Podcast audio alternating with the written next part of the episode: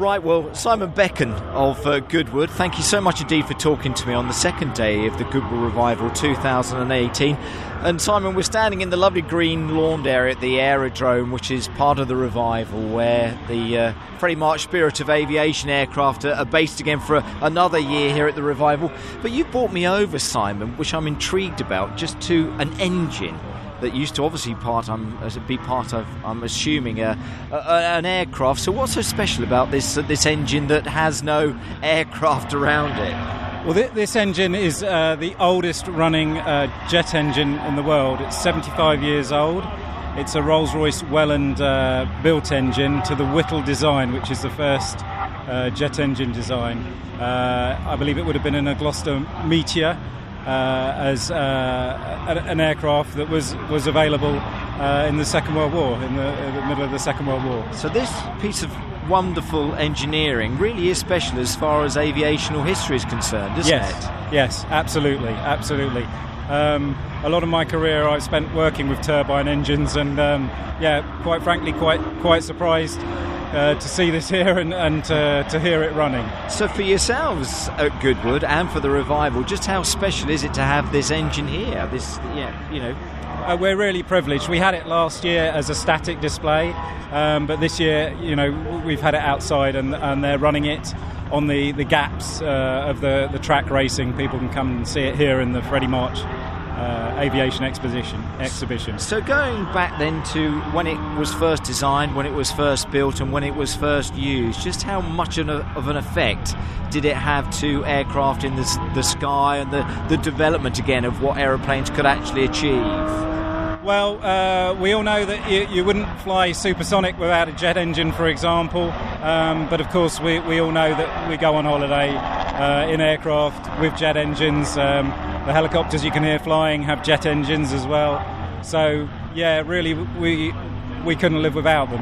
Yeah, and how much of that engine, which is how old did you say again, Simon? 75 years 75 old. years old the, the basic principle of that engine, which is 75 years old, how applicable is that to today's modern jet engine? It, it's all very applicable. Uh, it's just uh, different materials, different speeds, uh, different uh, different designs to generate more power uh, with with less weight of material. And excusing my naivety again, the inventor the inventor or the, the original designer of the jet engine yeah. was Whittle, uh, but uh, his first designs were made under license uh, by a lot of different companies because of obviously the need to develop the technology uh, at the times uh, for the needs of the times. There must have been some incredible uh, talent and engineering skill behind this engine, but if we look about it actually fitted within an aircraft, do you know who the first pilot or the pilot was who first got to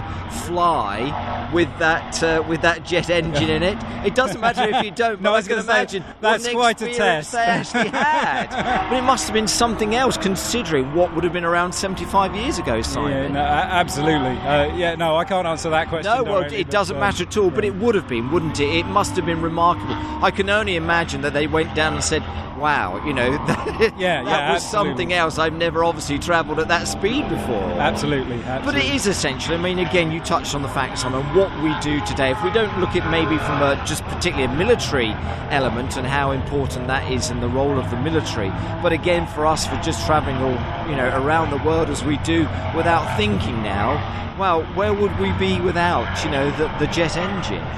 Well, we'd certainly be going a lot slower. um, and not as far. Uh, you know, uh, there'd be a lot of stops to get to where you want to go. For yourself and the study of this type of work, then, uh, Simon, what is it for you that you find that fascination? Why have you been involved so much in something like the development of the jet engine and where it's led to now? Oh, I haven't been involved in the development of it, but well, I've been no, working. so much with the research that you're interested in it. You know, um, uh, from a very early age, I got interested in aviation, and it was through um, historic aviation, uh, mosquitoes uh, built near Hatfield. That was uh, something that inspired me to train as an aeronautical engineer. Uh, and uh, for a long period, I, I, worked in the turbine engine support business. Uh, so, yeah, this, this engine represents the technology that, that I had been working with for a number of years. So the guys have just dragged it out on like a trolley, the jet engine. Seriously, they're going to fire it up now? Absolutely, they're going to fire it up.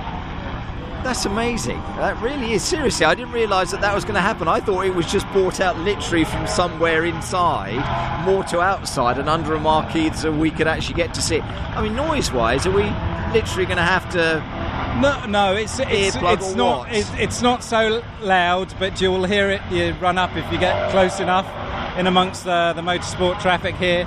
Uh, you'll hear it uh, run up uh, just as any other turbine does. Um, I mean, you can hear a helicopter starting at the moment yeah. in the background.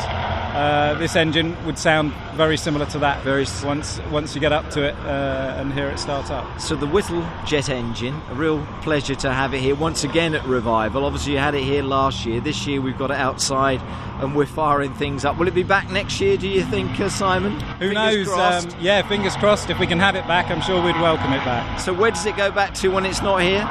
Um, it's part of James Dyson's collection uh, of aircraft uh, engineering. Um, he has a, a, number of other things in his collection, including a, a cafe, I understand, in one of his uh, office buildings with a lightning hanging from the ceiling. So, would it be available for the general public throughout the year? Um, you think at uh, James Dyson's museum? I, I, I don't know whether it's uh, available well, it throughout matter. the year. As long yeah. as it's available here for us at the revival, it's a real treat. Yeah, well, absolutely. Simon, again, I think as you would agree, we're we're very lucky, aren't we, when we come to the revival, work at Absolutely. the revival, or turn Absolutely. up for each of the events to not just have the wonderful planes that we get for the Freddie March Spirit of Aviation exhibition, but again for treats like this, the little jet engine turning up.